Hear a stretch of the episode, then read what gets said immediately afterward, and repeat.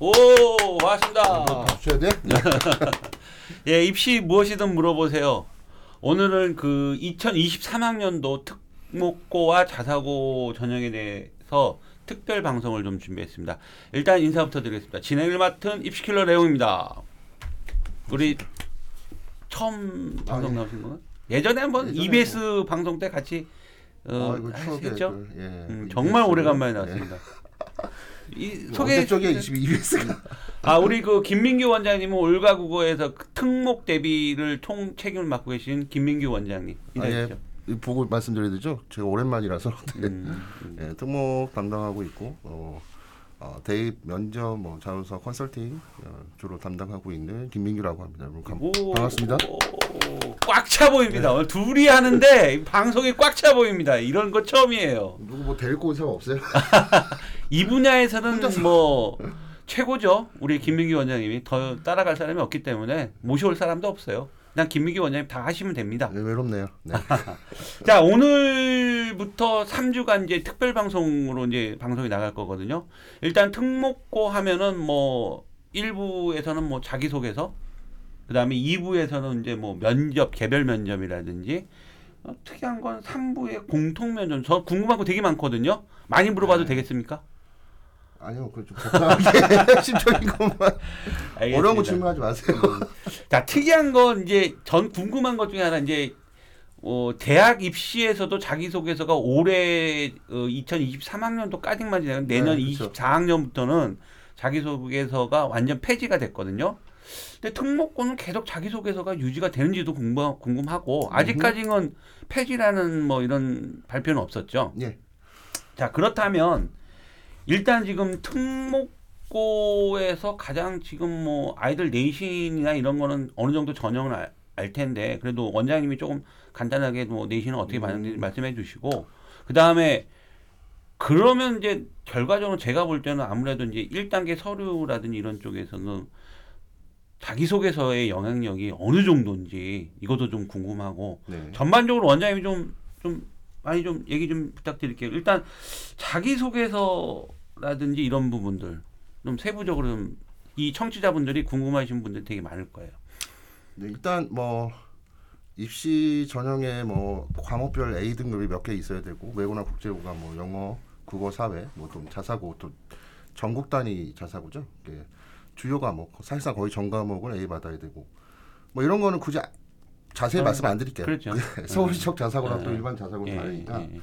아 이건 좀 아까 대입 말씀하셨는데 역시 대입에서는 올해까지만 이제 자소서가 그쵸. 된다라고 하고 그럼 특목고는 어떻게 될 것이냐 저는 만약 이 전형을 계속 유지를 한다면 자서 자소서 면접의 형태는 아마 유지 요 형태로 유지가 되지 음. 않겠냐라고 생각합니다. 그 이유는 사실 대학에서는 본인들이 조금 힘들 뿐이지 음. 자소서 없어도 돼요.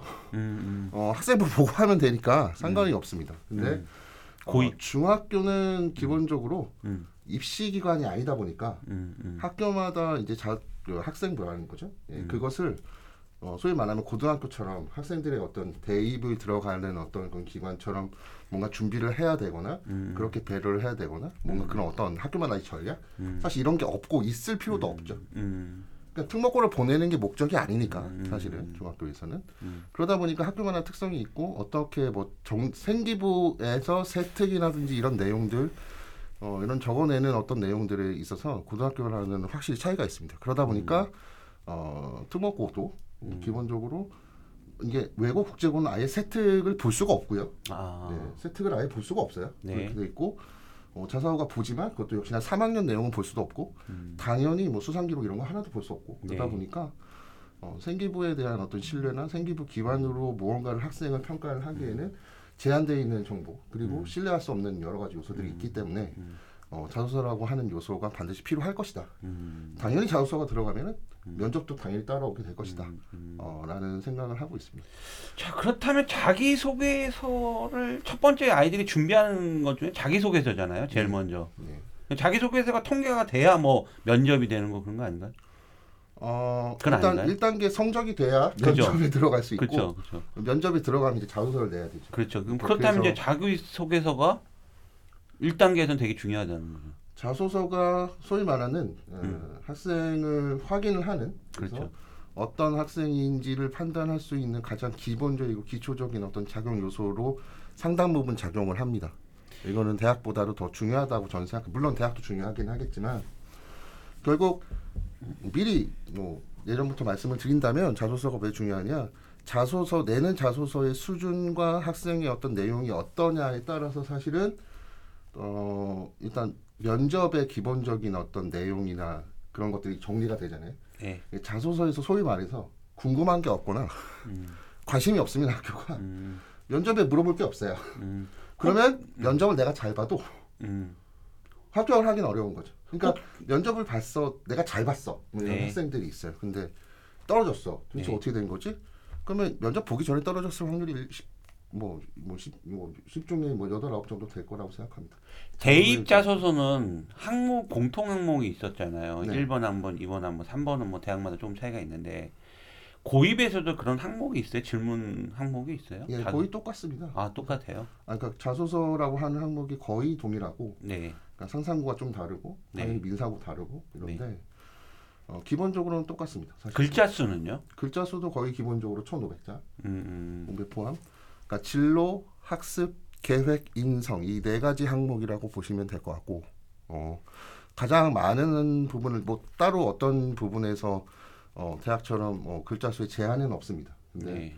어, 제한을 두는 학교도 있기는 하죠. 인성 영역에서 뭐 400자 써달라.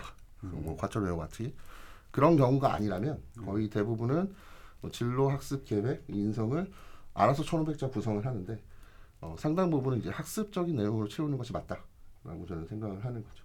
아 물론 계획 안에 지원 동기 포함되어 있습니다. 사실은 대학 때 지원 동기는 좀 중요하긴 한데 어, 특목 입시에서 지원 동기는 저는 대단히 중요한 요소는 아니다라고 생각합니다. 꿀팁 있나요? 꿀팁? 자소서 고입에 이 자소서에 쓰는 데 있어서 일단 글자 수가 1,500자밖에 안 돼요. 이게 가장 큰 문제입니다. 음, 1,500자 안에 많은 것을 담아내야 되니 음, 어, 그러다 보니까 어, 학교마다의 어떤 성향이나 편차가 있는데 그 안에서 저, 자신의 어떤 수준과 활동을 다 보여주는 것은 자세하게 보여줄 수 없거든요. 대학처럼. 대입, 대입 처럼도 거기도 쓰면 안 되는 내용들이 있나요? 뭐 예를 들어서 외부 실적이나 이런 고입도 어, 마찬가지인가요? 당연하죠. 예. 어, 똑같은 부모 그런 틀은 뭐 이런 같은 건 건가요? 똑같은데 네. 대입은 어떤 한 항목에 하나의 어떤 활동이나 한두 가지 활동을 가지고 구체적으로 보여주는 경우가 많다면 1,500자 내에 다 보여줘야 된다는 게 음. 가장 큰 문제인 거고 그러다 보니까 사실은 압축돼서 내용을 표현하는 것이 대단히 중요하죠. 그러니까 소위 말해서 더 어렵습니다. 이게 뭐라고 말씀? 그걸 1,500자 내에 표현하려고 하니 사실은 대학은 쭉 쓰면 되잖아요. 근데 1,500자 내에 어, 자신의 어떤 여러 수준들에 대해서 표현하려고 하니 사실 표현하는 데 있어서 학생들이 어려움을 겪을 수밖에 없겠다. 야, 그건 사실이 19년을 사는 고등학생도 자기소개서 쓰는 걸 되게 네. 어려워하는데 하물며 중학교 3학년이 자기 더 어린 나이가 자기소개서를 표현하는 거에 대해서 힘들어할 것 같거든요. 그죠. 네. 뭐 일단 형식부터가 말이 안 되고 네, 네, 어그 1,500자 내에 담는 것도 말이 안 되고 네. 그 담아내는 내용을 통해 가지고 이미 사실 면접의 수준도 결정이 되는 것인데 학생들이 그것을 사실은 알기는 좀 쉽지는 않겠다라는 생각을 합니다. 어, 중학교 3학년 있는 학생들에게 사실은 약간 좀 버거운 내용이다. 그렇지만 어, 특목고는 왜 이렇게 하느냐? 그냥 간단하게 저는 생각하고 간단하게 생각하시면 될 것 같은데 예, 고등학교의 목표는 뭘까요? 고등학교의 목표는 음. 좋은 대학 보내는 거잖아요. 예, 좋은 대학 보내기 위해서 학생을 선발해야 되니까 그죠?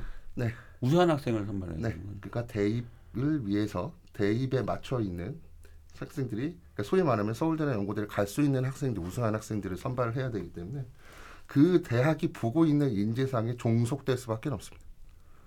대학 면접도 나중에 말씀을 드리겠지만 면접의 형태가 공통 면접에서 여러 재시문 형태나 도표를 주는 형태로 바뀌었거든요. 이 이유는 뭐냐? 대학이 그렇게 면접을 보니까 음, 그러니까 항목도 왜 그걸 진로학습 계획 인성을 넣느냐? 대학이 보니까. 네, 그러니까 대학의 자소서를 축소해 놓은 것이고 대학이 평가하고 있는 요소를 특목고도 고스란히 받아서 그렇게 평가를 한다라고 생각하는 게 편할 것 같습니다. 진로 학습계가 인성에 대한 항목은요.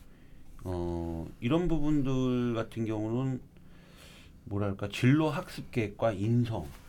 아 이게 말 자체도 지금 중학생들한테 되게 어려울 것 같아. 난 자꾸 어렵다고만 생각이 들 것 같은데 이거를 정말 중학생들 어떻게 표현할지가 되게 또 표현하는 방법이 있나요? 나 지금 청취자분들은 그런 걸 되게 궁금해하실 텐데. 표현하는 방법이 이제 진로는 일단 학생들이 어, 기본적으로 말씀을 드리자면 안 쓸 수는 없어요. 예전에 몇 년 전에는 안 쓸 수 있었는데 지금은 안쓸 수가 없죠. 왜냐하면 자유학기제가 있으니까. 자유학기제 과정을 지났기 때문에 학생이 최소한 관심사는 있을 수밖에 없습니다. 그게 없다면 말이 안 되고. 어. 그 진로라고 하는 건 본인이 관심 있는 부분에 대해서 남들은 공부하지 않고 관심이 없지만 저는 관심이 있어서 책을 보든 좀 더 깊이 공부했든 그 부분에서 나름의 강점을 이야기하면 되고요. 학습이라고 하는 부분은 가장 핵심적인 건데 거기서 가장 중요하게 생각하는 것만 말씀을 드린다면 학습은 이런 거잖아요. 배우고 익히고 그리고 넓히는 과정이란 말이에요. 그러니까 배우고 익혔었던 것을 어떻게 했느냐. 예컨대 수업을 들었고 그걸 이해하기 위해서 뭐 노트 정리를 어떻게 했느냐. 어, 문제를 잘 풀기 위해서 뭐 오답 노트를 어떻게 썼느냐. 뭐 이런 것 중요하지만 더 중요한 거는 그로 인해서 내가 스스로 얼마나 확장을 했느냐. 그러니까 배운 걸 넘어서 어떻게 확장을 했느냐라고 하는 이 부분을 대학이 되게 중요하게 보고 있고 음. 그죠? 어, 어, 학생부에 그게 어떻게 나와 있냐가 중요한 건데 음. 어, 그래서 특목고에서 그걸 써줘야 되는 거죠. 음. 자소서에. 그러니까 스스로 확장한 부분. 그러니까 지금이라도 자소서를 준비하시는 분들이 있으면 저는 그 부분이 가장 중요하다라고 말씀드릴 수 있을 것 같아요.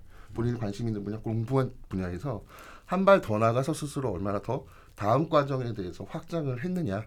지금이라도 해야 된다. 해서 그 내용을 담고 면접에서도 더 확장된 질문이 나옵니다. 사실은. 음. 이 자소서 자체가요. 네.